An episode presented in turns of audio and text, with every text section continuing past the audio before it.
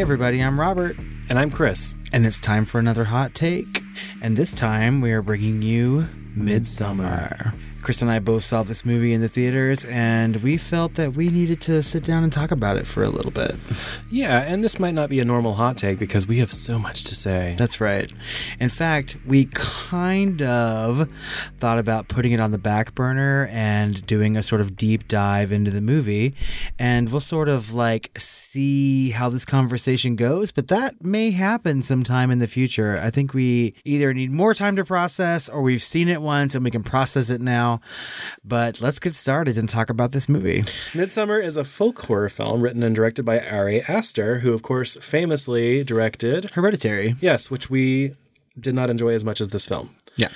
Actually, you really loved Hereditary, and you uh, and you especially loved the performance. I did. So the first time that I watched Hereditary, I really, really enjoyed it, and the performance of Toni Collette was just amazing to me. Yeah, and I completely agree. Toni Collette was, you know, a revelation in that I- movie. for real though, I mean, like you throw that adjective around loosely, right? But it's, I mean, she was great as far as like horror performances go. I think that's like tops. But yeah, Toni Collette's performance in Hereditary was amazing.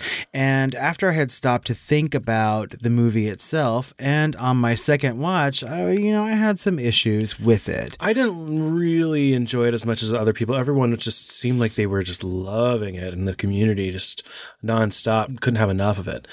And I watched it, and I was just maybe that's part of why I didn't love it as much. I'm not a contrarian, but maybe it's just because it built it so much uh, up in my mind Yeah. that I didn't enjoy it as much. And um, I haven't really felt the need to see it again. There was some weird stuff in that movie that's not weird for the sake of like entertainment, but just like weird, weird. Yeah. And you could say the same for this film, but there is like a narrative purpose for it, right? So I think that's what kind of separates the two. And I feel like this director, Ari Aster, is quickly becoming the new like Lars von Trier of horror. Oh, for sure. Yeah. Because he really seems to be like focusing on a single emotion in his storytelling, right? And making that a part of the story, especially in Midsommar. So, Midsommar is about a young woman who experiences a very tragic family event, and she sort of tags along on a trip to Sweden with her mm, somewhat serious boyfriend of three years, right? And his friends. Yeah, and that relationship is a little bit on the ropes. You know, she's she's had that major loss, right? Right. And she's basically introduced to this community where every major emotion and every major point of these people's lives is shared, almost in like a, a proto like supernatural way. That's right. Uh, it's left a little ambiguous there. So when they get to Sweden, they are in this really small cut-off community who have lived together for a very long time, Generations. right? And every 90 years, they have a midsummer celebration involving many different rites and passages.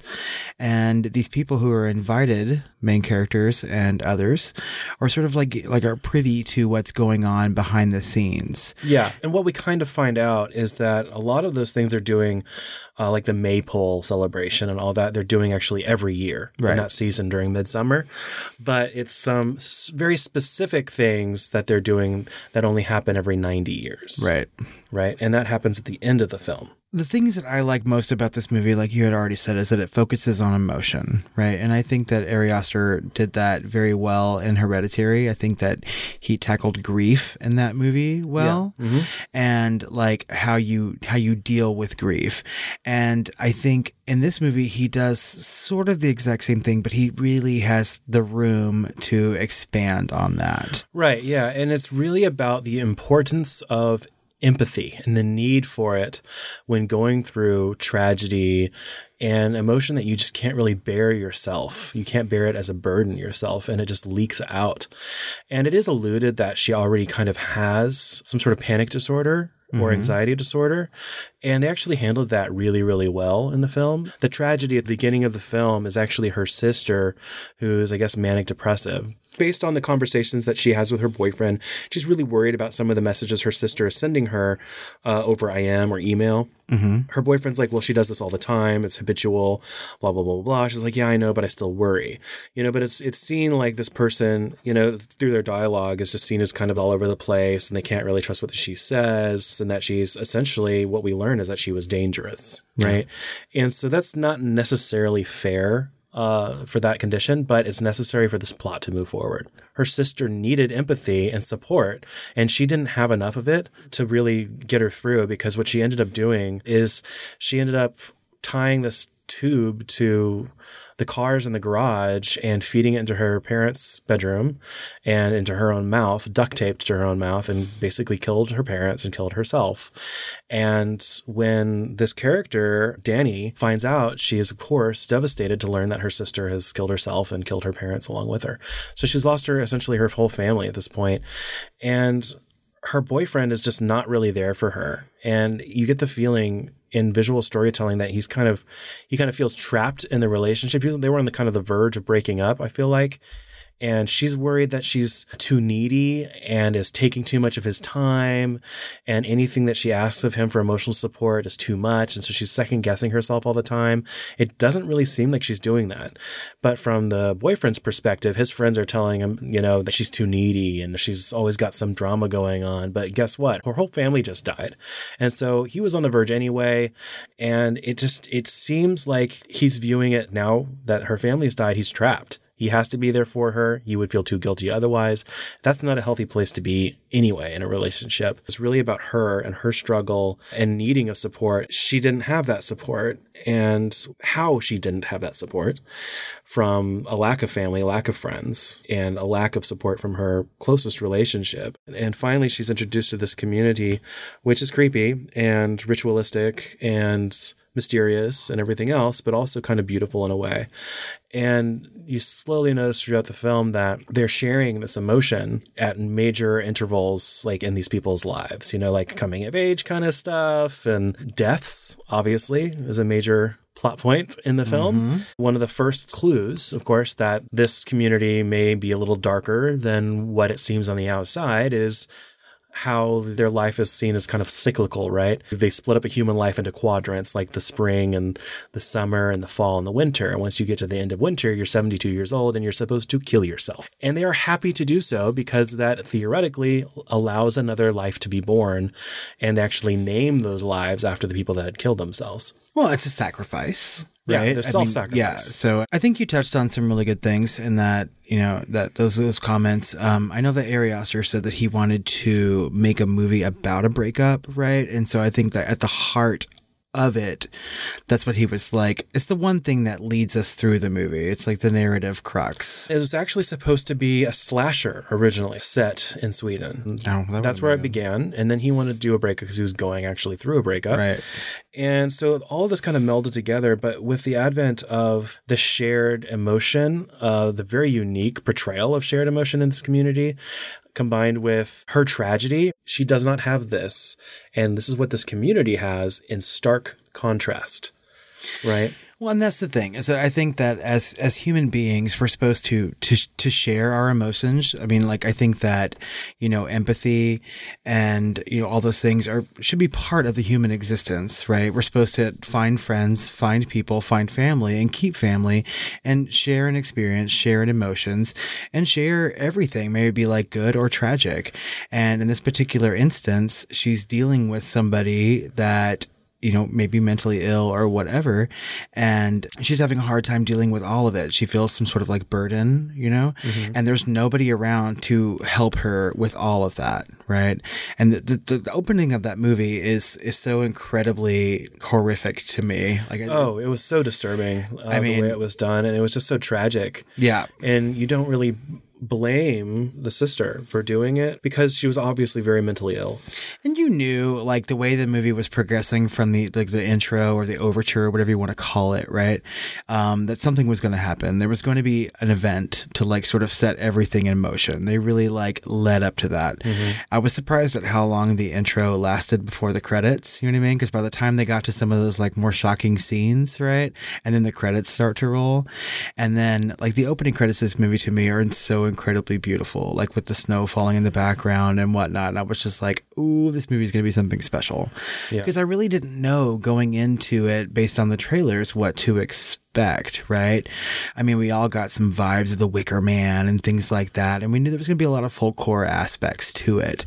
And I think that the movie itself became really sort of shocking as it went on. And I didn't expect half the things that I saw on screen. No, no, I didn't either. Uh, I really loved how they pieced this together to kind of kick off things. There's an exchange student, right, from Right. Sweden, and he's kind of bringing everyone along with him because what we find out is that he was basically sent to do so. He was sent to bring four or five people to come basically in for sacrifice. You know, which is the 90 year deal. What's interesting to me is that it was not planned for him to bring Danny.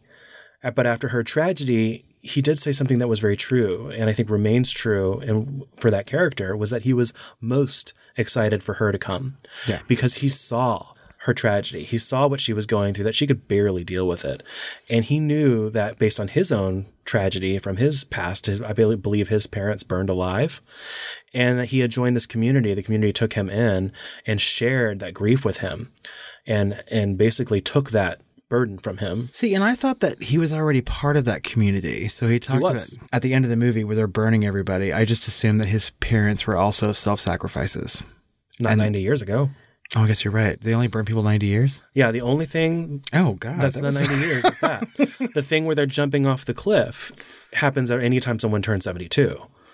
They just happen to witness that, okay. right? And they were using it, they probably do it every season and witness it every season, I gotcha. right? The only 90 years thing, I believe, is the locking in the barn, you know, the temple and They built building it. Yeah.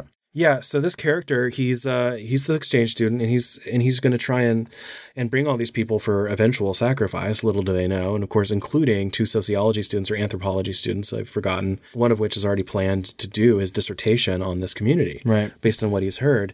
But he tells Danny that he is most excited for her to be there and I believe that's genuine. He's tricked the others into coming for those reasons, but I, I believe he's genuinely excited for her to come because they don't end up sacrificing her. Spoiler alert. You know, she becomes something in the community. She's able to basically take part in this community and share every emotion she has and help her through everything that she experiences. And that's something that she did not have before. And I believe it's a alluded that she stays with the community afterwards. I mean, I would think so. I think that she finally found a way to express her grief, ex- express her emotion, and to find people. And that's what she wanted all along was someone to accept it and to work things through with her. And that's what people want in general. I mean, like we all want to connect to somebody and have them understand exactly what's going on in our lives and to be able to share things with, whether or not they're experiencing it firsthand. I mean, we can tell them and they should be able to empathize with it. And that's exactly what this community does. Yeah. They're empathizing so much, you know, and that's just one part of this movie, really, is just like the emotions felt by that one particular character. But there's really so much going on here. Yeah, there is a lot to unpack, but we've been beating around the bush a little bit with the shared emotion, and I want to bring up several examples. So, one of the first things is what's really interesting is like they're walking to the community, and you hear this music, like these, this, like not chanting, but like, ooh, you know, like this yeah. like elvish kind of weirdness. And like, I was like, that's interesting music, you know, it's like they're setting this up, you know, for a reveal or something. And it's actually like, it's one of those things where in a movie where you're not sure the music is diegetic or non-diegetic happening within the film or out without. And I just assumed it was the track, the soundtrack, right? Right. No, it was people right by the entrance singing. And I thought that was really interesting. And they kind of keep doing that sort of thing throughout the movie uh, to kind of like immerse you in a, in a really kind of dissonant, odd, funhouse mirror kind of way. But then, of course, the first major thing is when those 72 year olds are basically jumping off a giant cliff to kill themselves. One does not instantly die and is you know, basically suffering a giant like bone out of his leg break, you know, and Yeah. they're all screaming and writhing with pain essentially with this man, experiencing it with him in a way to show that empathy, but they basically have to take a big hammer and put the guy out of his misery, and they keep showing that head. That's right. So that's that's fun for you squeamish people out there. Another big moment, of course, is a moment where a woman is coming into her own and is expected to have sex for the very first time. And of course, the women of the village are helping her through that experience, both the pain and the pleasure and everything, including all of the sounds that you'd experience and everything else. So that's a very interesting sex scene. I've never seen quite the like. I don't think I'll see it again. No, I, I, I was, I mean, kind of shocked, really. I mean, I, thing I can think of is Rosemary's Baby.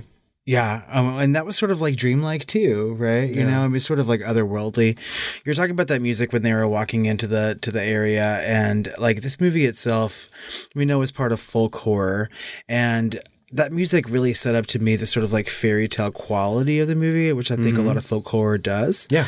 and I mean, so it just created this otherworldly sense from the get go. And the characters are experiencing that inside the film as well. Exactly. Because uh, before they even get there, they're like, this isn't normal. It's nine o'clock at night, you know, and it's bright and sunny outside. It's right. So everything that they're experiencing is sort of like otherworldly to begin with. The thing that I like about everything leading up to that epic sex scene is done with such masterful visual storytelling, right? They like pan across that like tapestry out there, that painting, right? That shows the steps that she goes through to like get the person that she's going to impregnate her, right? And I really appreciated that, right? Because some of the things that were depicted on those paintings, you know, in the hands of you know a more like in your face director or something like that would have made this movie you know like sort of exploitation or something Yeah. like that you know Well, there was a couple of silly moments where you either you buy into it or you or you're taken aback by it and you kind of remove yourself from the movie. I remember several times going through this movie and I was thinking, this is a little silly. Is walking the line of like masturbatory self importance and silliness, but he really brings it home and in in those scenes and at the end, and so I kind of kind of forgive him of that. I mean, I forgive him a lot because I mean, like in those in in the in those paintings, we see some things like you know hairs put into pies, you know, things put into drinks, right? Mm-hmm. And we see those things happen throughout the movie, but we don't see them done. Which is supposed to be like ritualistic magic. exactly. and yet another piece of that ambiguous supernatural element. Do you think this was supernatural at all? Like the shared emotion thing, the spells that they're trying to do, if it was all just tradition, what do you think? I mean, like ultimately, no. I don't I don't I don't really see a supernatural part of this. I really just see it as a group of people who are used to living together. And I know that if you have a, a generational community like that, where people have like lived together all their lives, they're used to doing things in a certain way.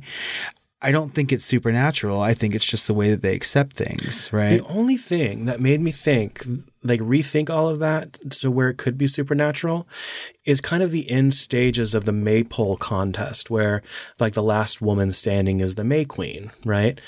And that's fairly innocent. Uh, you know, they they do their dance, and the last one standing after drinking this like LSD cocktail or something, Yeah.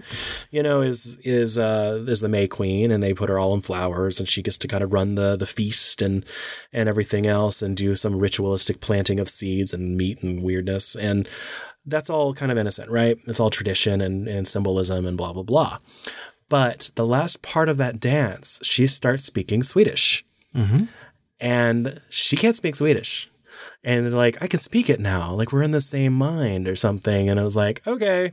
So, and then they leave it. They leave it there. So she got into this point of of mind where she kind of joined the community as she kind of let go during that dance, and kind of was able to speak the language quite literally, right? And then they kind of let that go and they don't touch on it again, and it kind of adds to that ambiguity. But at the same time, that happened right? So I'm I'm it's not really important. I just thought that was interesting. I know there have been like actual accounts of people being thrust into an environment and suddenly taking on their language or certain words or things like that. I mean, you pick it up and you don't really realize you've done it or whatever. Yeah, she understood her, and then she was responding back, and they're like, "I can speak here. I can understand and speak." You know, she's like, "Yeah, you can." you know, so it's like, it was really interesting to me. And the thing um, is, by the time of that part in the movie, there was so much like already visual like drug things going on. I mean, like grass growing through feet and things like that. I mean, I mushrooms all that. yeah, I didn't stop to think about whether or not that was actually happening or maybe it was happening in her own mind. You know, it's hard to separate. That's true. Yeah, You know what was actually happening in real life But or what because she it was, was experiencing. two characters could they every time they showed that sort of thing that sort of hallucination with the characters it would be through their own eyes versus this was done between two characters in a dialogue Well, and then every other th- instance of things that were happening that were sort of trippy in this movie were not exactly through someone's eyes. I mean, like we as an audience got to see flowers breathing and things like that, right? Which I Yeah. again could be another felt emotion or you know between everybody at that particular situation. Well, it was really interesting several points because as they're approaching back at the beginning of the film, you know, as they're already in Sweden and they're approaching this community, the camera kind of tilts. It goes upside down as you're entering the this area. And that's when they start noticing weird things with time and things like that. And so it just adds to that ambiguity. They're very careful to walk this line. And this is not really a note on the story or important to the plot of the story, but I thought it was really interesting and kind of masterful, you know, uh, to create that mood because that's certainly that ambiguity. Walking that razor's edge there was was uh, I think important to create the very specific feeling of this film. And I have to agree. The entire thing was a fairy tale. And I mean, with all like the, the, the effects they did and trying to make you understand what these people were going through when they take whatever drug they do. Because as soon as they get to that place, they, they take some drugs and they spend some time on their own before they head up to the community. Yeah, it's tradition to Right. kind of prepare yourself before you enter the community, almost like a cleansing or something of the mind more than anything else. Well, and she has to e- experience her grief all over again. Yep. Like she hears people talking and she has to run off on her own, right? and they all spend like overnight before they move on into the community as a kind of a stopping point. And I thought that was really, really cool way of representing like going through a gateway in a way, preparing yourself. The gore in this film is incredible. the makeup effects in this movie are incredible too. I mean, I just I mean, the entire thing visually is amazing. I love that. I mean, toward the end, and here's here's some spoilers for you too. Like, uh, our, our main character Danny is given a choice about who is going to be ultimately sacrificed, right? The boyfriend that she has been trying to hold on to, who's not really satisfying her needs, and the, another person from the community who was offering themselves up. And she chooses her boyfriend to to burn as a sacrifice amongst the other friends that had come with her to the to the place. which I didn't like her doing because he's he is portrayed to the audience as kind of a douche, but he's not a bad or evil person, right? He's not emotionally available. Yeah, he's young and ambitious and kind of stupid, but he doesn't deserve to die. He doesn't deserve to be injured in that way. And yet she does choose him because she's feeling that pain. And I don't, I still don't know at the end when she realizes he's dead and dying whether she's regretting her decision or she's just letting herself feel the pain of that betrayal, which we have not mentioned. The boyfriend was basically drugged and put a magic spell on, ambiguously, to go have sex with the person that was coming of age. He was chosen for his stock, chosen for his DNA, whatever. They had picked him, the elders or whatever, because he had the best genes amongst the men to enter new blood, I guess, into their family line. And so that's where all that happened. He was obviously drugged. He didn't know what the fuck was happening. And I don't think it's a true portrayal. You know, if anything, he betrayed her emotionally, but it was basically an elaborate male rape, is what it was. He betrayed her emotionally from the get go. It wasn't. I mean that that particular act wasn't the final betrayal. Not in a traditional betrayal, though. He just wasn't emotionally available. when she needed it. Yeah. You know, I mean, like the other side of the coin is I don't have a problem with her choosing him to be sacrificed. I really don't. I think that by the time that she was given that choice, I think that she had already felt shared emotions with these people. I think she already felt a part of their community. She felt accepted and she felt a way to move on. Yeah, no, I can completely understand her choice there, but at the same time, I don't feel like it was a moral choice. In the in the in the film is one thing versus compared to like reality is another. So that's what I keep like that's what the problem I had with like Stranger of the Lake, right? They're making an ethical or moral choice and I make a judgment on it as an audience member, right? And so that's what I'm doing here. I'm not judging the film by it. I loved the shit out of this film. Yeah. And I think it's important. I'd love to do a, a much deeper dive of it someday because I think there's a lot more here to mine. Yeah, I mean, I think we need to really. I mean, because there's a lot to touch on with this movie. I think, like, I think the acting is superior. I think that uh, Florence Pugh did a very good job in this movie. I mean, I really think that Ari Aster, like, gets a great performance out of a leading lady. You know what I mean? Mm-hmm. I, I think that she was she was fantastic, and in a way that Toni Collette was too.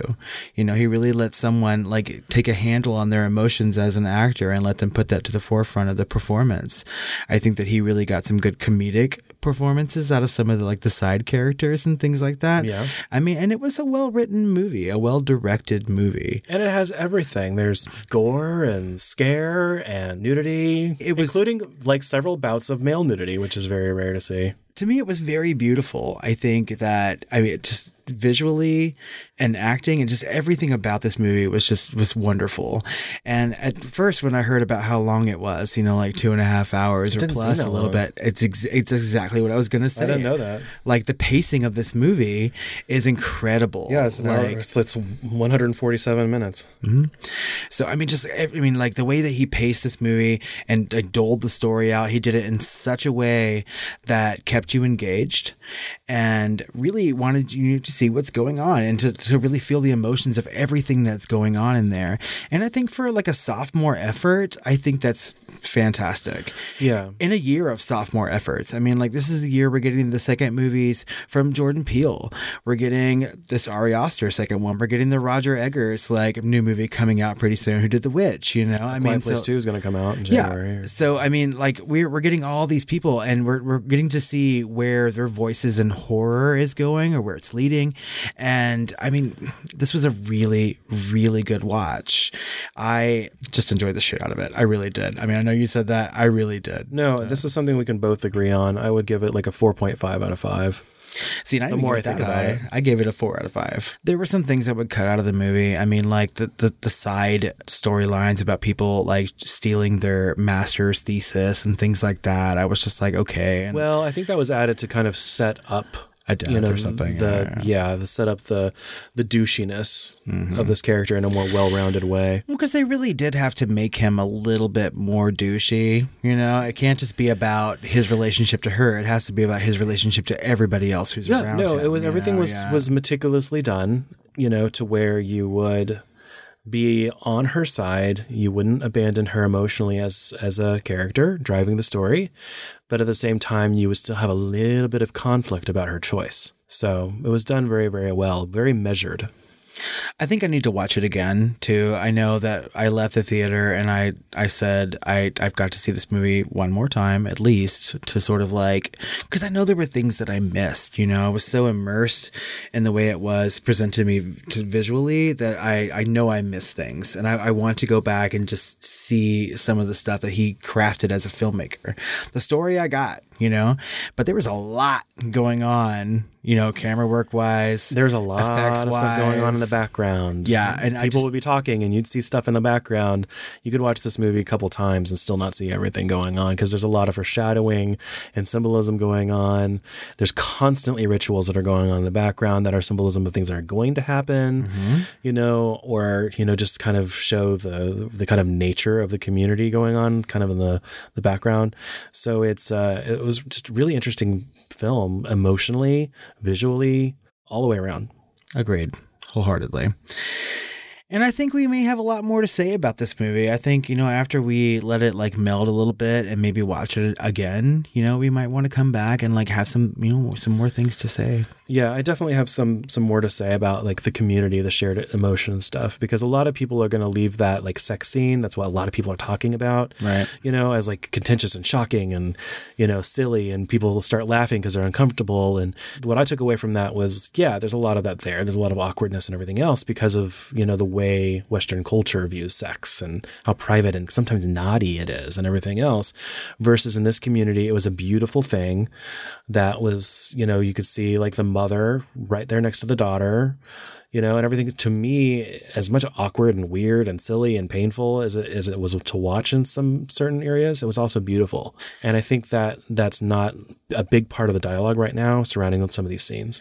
Well, and I've read a lot about that particular scene. I know that actor said that he wanted to sort of make himself more vulnerable, like other women in film have been, right? So he chose to do like full frontal nudity. Oh, he was like asked, and, yeah. and, and, they were like, well, eh, do you want this or that? And he was like, no, just show it it all, show what you need to show. and do it. I mean, because I mean, people, women have been that way in film for a very long time. And he said that everyone in that scene that they shot for like two weeks or something like was really uncomfortable.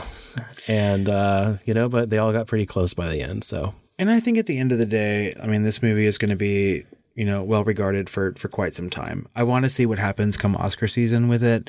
I don't think it's going to be really high on Oscar people's like voting list. If if we learned anything from Hereditary, then we can just say that, you know, performances may go by the wayside, and there may be some performances that are better than the ones that she gave. But I, yeah. And this, uh, Florence Pugh, uh, she was Yeah. an amazing actress, and I wouldn't mind seeing her nominated in, for several awards for this, you know, Saturn and certainly Oscars. But at the same time, it's like I, I really feel like there should be like a crying Hall of Fame. I feel like she'd like be like number two, right behind Claire Danes. For sure. My God. I mean, like, if there's an ugly crier thing going on, the two of them could have some sort of competition. We'll just see who wins at the end of the day. yeah. Oh, I love Romeo and Juliet. Oh no, that was my impression of Florence. Oh, that wasn't your Claire Danes? Well, they're incredibly similar.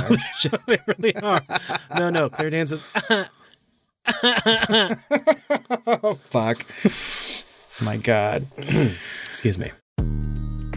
Well, guys, uh, let us know what you think of Midsommar if you've seen it. I know this movie didn't perform as well as Hereditary did at the box office, and I'm not quite sure why. Maybe it's the length, or I think that Hereditary even had more like of a, you know, advertising push than this one did. I mean, I never saw any like TV spots for this. Everything was social media. Oh, I don't know. Like movies, they're know? they're marketing the crap out of it after it's come out, even to the point where A24 is coming out with toys like Oh, the bear. in the cage and stuff. Like that's there's multiple things out like they're pushing. and It's actually hilarious. And I know that Hereditary had a big word of mouth thing, right? And so like people went to go see it w- weeks after it was released, and I really hope that Yeah. this is the case because I think that a lot of people need to go see this. If you're a horror fan and you're on the fence, please go see Midsommar. It's good. I promise that you will enjoy it.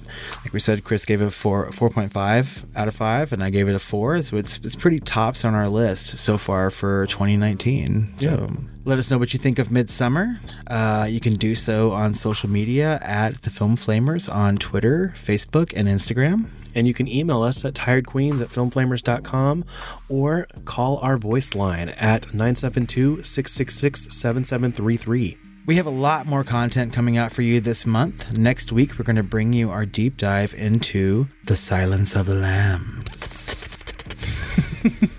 and after that, we have a very special episode coming up. So stay tuned. And go to patreon.com slash the film flamers to check out all of our bonus content. And this month we are bringing you two new segments. So first up we're going to be doing a segment where we talk about the horror genre and its relationship to subgenres and why we use the term horror adjacency so often here on the film flamers. And then after that we're going to be starting a segment called flamers flashbacks. And the first movie we're going to be watching is James Cameron's 1989 epic The Abyss. It's a first time watch for me guys so make sure you head over there and check that out Well, Robert, it's midsummer and I'm hot and I'm tired and I'm ready to go. That's right. I have to go dance around a maypole somewhere, so we're gonna head off and find that. And afterward, we're gonna have some Sweet, sweet dreams. dreams. Wonder how you say that in Swedish. Swat drama. Sweet and dream. Uh, Traum is dream, I think. 'cause It's German. It's probably related.